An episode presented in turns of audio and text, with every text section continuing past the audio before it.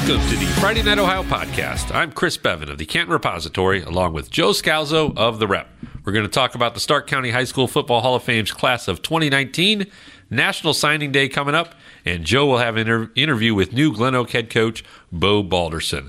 We'll get things rolling by talking about the high school hall's seven new members. And Joe, uh, I think a, a, pretty interesting class that people are uh, pretty happy to see some of these guys get honored at last. Yeah, I know that you, in particular, you mentioned that you were um, excited because there's some guys on there that uh, that you're almost surprised they weren't in there already. Um, you know, Leo Strang and Leo Strang's the name that came to me. I'm like looking at stuff at some point in the past couple years. We've done some of those historical projects, the icon stuff we did, and I remember looking at some of his records, and I'm like, wait a second, he's not in the High School Football Hall of Fame yet. And I think that was kind of the reaction of a, a lot of people when you started looking at uh, what they did then.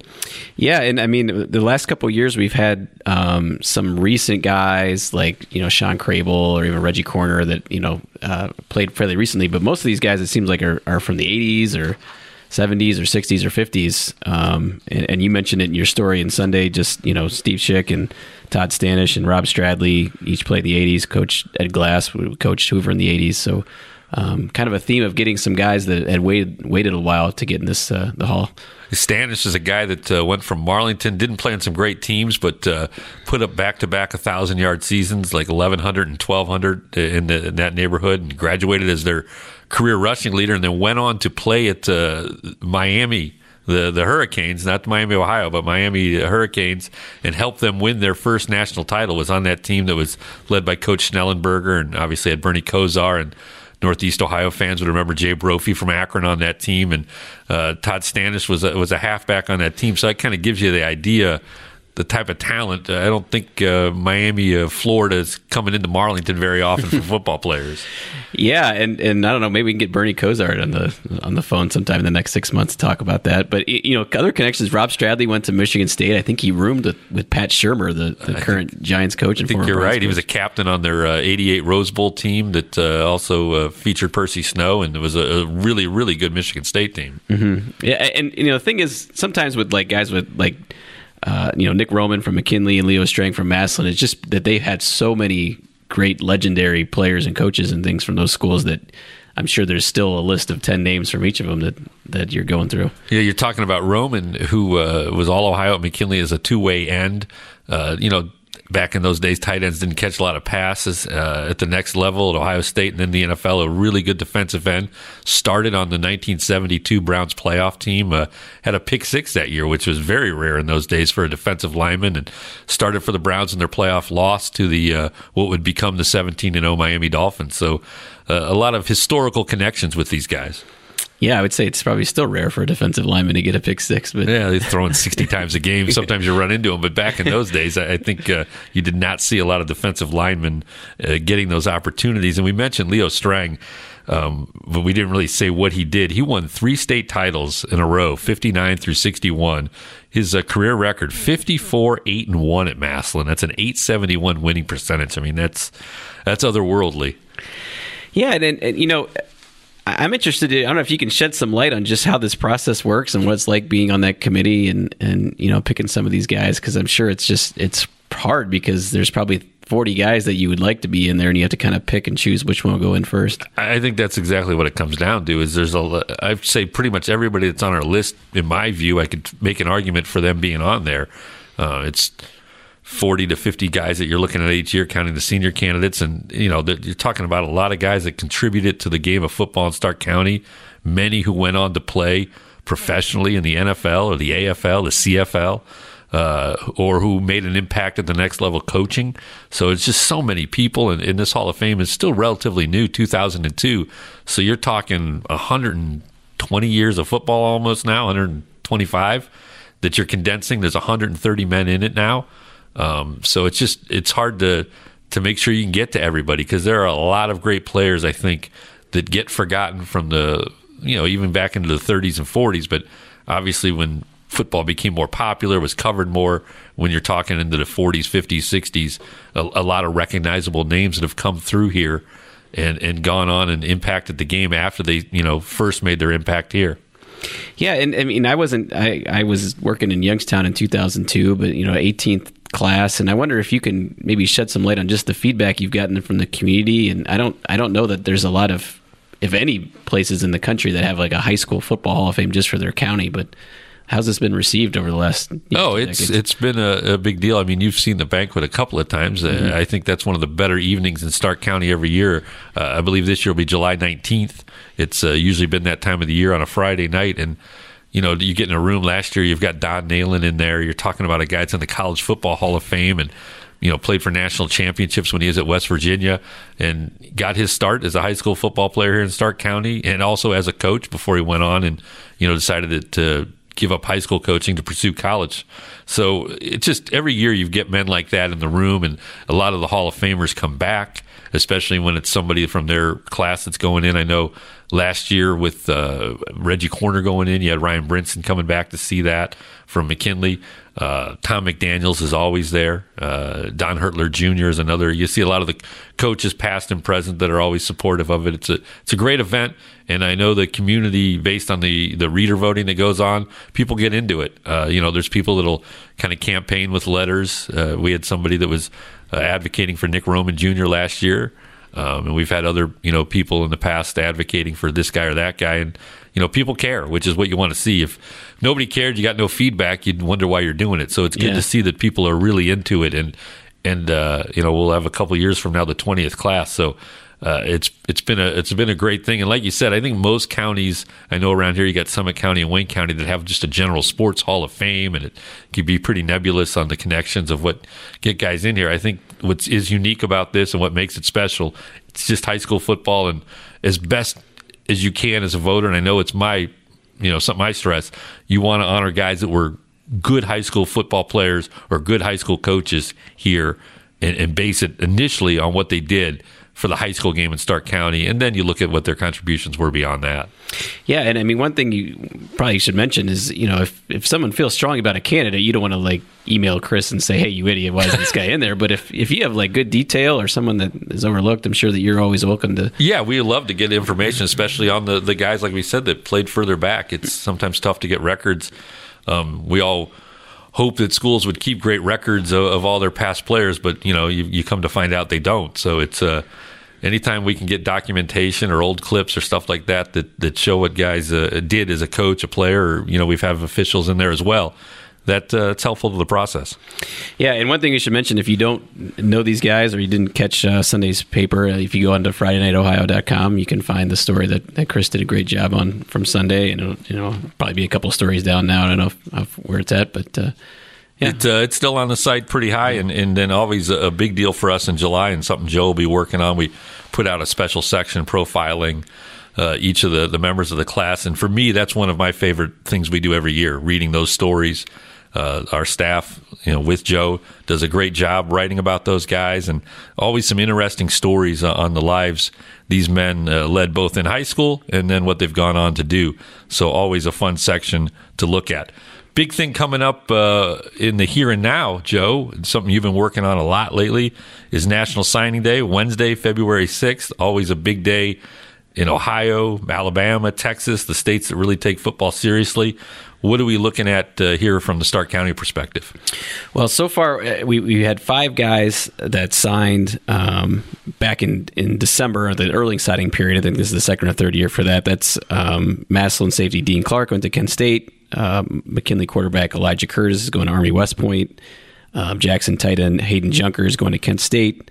Uh, Massillon running back um, Jameer Thomas is going to Washington State, and then Hoover lineman Luke Vaness is going to Ohio. So we had those five guys that um, had committed early and signed early, and there's three guys that, that I think that that'll probably complete this class. Um, Jackson lineman Xavier Gray is is kind of down between UMass and Akron, and I would imagine he'll he'll commit to one of those two any day now. Um, Kashad Mack from from Massillon, he's a safety. Has an offer from Akron, and then um, Trayvon Morgan, the the Massillon wide receiver, whose stock really just exploded this last fall, has already verbally committed to Michigan State. So.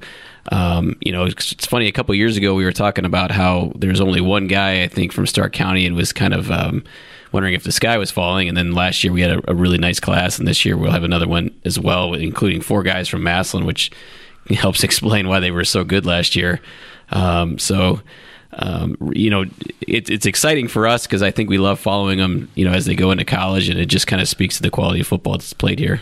Well, I think it's kind of that cyclical thing, and coming up in the interview that you have with Coach Balderson, you kind of talk about that just from the Glen Oak angle of the the cycle of you know they obviously had a lot of great players earlier in the decade, had some rough seasons here of late. I think it's the same way with the county where you just have cycles of when you get those classes of six, seven, eight type you know, mm-hmm. guys that are Division One football players, and maybe some years you do have those one or two, which around here are, are rarer, but they do happen. How does this class uh, stack up to the recent classes in terms of not just volume, but guys who you know might make an impact at the next level? Well, yeah, I mean, I think when you look, you always kind of start with those Power Five conference guys, and that's Jameer Thomas going to Washington State and, and Trayvon Morgan going to Michigan State. So you want a couple of those guys, and, and, and this class has those guys um, that can um, that you might be seeing, you know, on Sundays maybe eventually, and then you have a lot of just really, really good football players um, who are productive and. And uh, so I, I, think it probably is a, is what you would think would be par for the course. I don't know, eight's a, pr- a pretty big number, but you know, it, it, it's a group that I think you know Stark County probably wants a half dozen a year, and, and you're you know right around that that number. Well, I think obviously Stark County's love of football sometimes will skew its own image. And, mm-hmm. and, you know, I think there's a lot of people that think, oh, there's always six, seven, eight guys every year. And obviously that's just not the case. But we have seen the last couple of years getting those numbers. Um, of, of that group, who's somebody that's maybe flown under the radar and, and uh, could be a, a big time guy at the next level, even if it's not in the Power Five, but just playing Division One football? Uh, I mean, I think Jackson lineman, Xavier Gray, really stands out there. He's six nine. Uh, he he has a great story from being you know up in the four fifties or higher, I think weight wise, and he's just transformed his body, and he weighs around three hundred pounds now, and he's just massive and productive, and um, you know, you look at him as a guy that his best football is clearly ahead of him because he, you know, he's really only played extensively as a starter one year, and uh, I, I think that's what UMass and Akron are seeing as a guy that hey we get him in our program. You know, he he redshirts a year, and then you you bring him along, and by year three, four, you know, he could be an NFL type, you know, type player, and um, you know, that's kind of what you're rooting for. I mean, that, that's a lot of pressure to put on a kid, but uh, you know that, that he's being drafted because of his traits and his potential, and certainly he was productive last fall, but. Um, he's a guy that, that probably two years ago you didn't expect to, to be talking about at this point, and and now you kind of you know think, boy, this guy's the limit for him as you look ahead, and this is something that you'll see in the Canton repository in, in the coming weeks and months, we're going to start profiling some of the guys in the upcoming classes, class of 2020 and, and so forth going forward who are guys showing up on the radar uh, for the colleges down the road? Well, probably the biggest one right now is McKinley uh, wide receiver Jalen Ross, who uh, I think he has eight Division One offers right now. That's counting Youngstown State, which is an FCS school. But I mean, basically the the Mid American Conference has been all over him, and it's always uh, a good sign when you're getting offers based just on your film from your junior year. That means that you're only going to go up because you have a chance to to just impress some some coaches and some schools and, and summer camp stuff and and uh, you know it, you're you're a guy that's um, that's combining production and and those like traits that the colleges are looking for. Uh, his teammate Lemire Garrett, who was kind of had a breakout second half of the season at running back for McKinley, he's got a Western Michigan offer.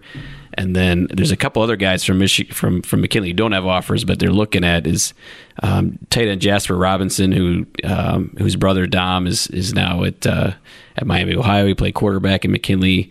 Um, Jasper, you know, he's probably you know still kind of a work in progress as a player. I think he knows that, but you know, he's six five. He's athletic. He's got you know, obviously got good genes from his, you know, his brother had a lot of offers and, and he's a guy that, that again, his best football is probably ahead of him. And then, um, McKinley linebacker Joseph Saipea, whose brother Sio is, is at, uh, is at Navy and, and he's a guy who missed the first half of this year, um, because of injury. But he, by the end of the season, he was just a really disruptive, productive player for them. I think he had something like close to 20 tackles against Solon uh, in their first round playoff win, and um, just uh, you, you, know a guy whose dad played in the NFL, and and so he you know he's another guy that that uh, you know could get looks, and, and then you know outside the area, Jackson wide receiver Jake Ryan. I think anybody who follows football knows about this kid. He was incredibly productive.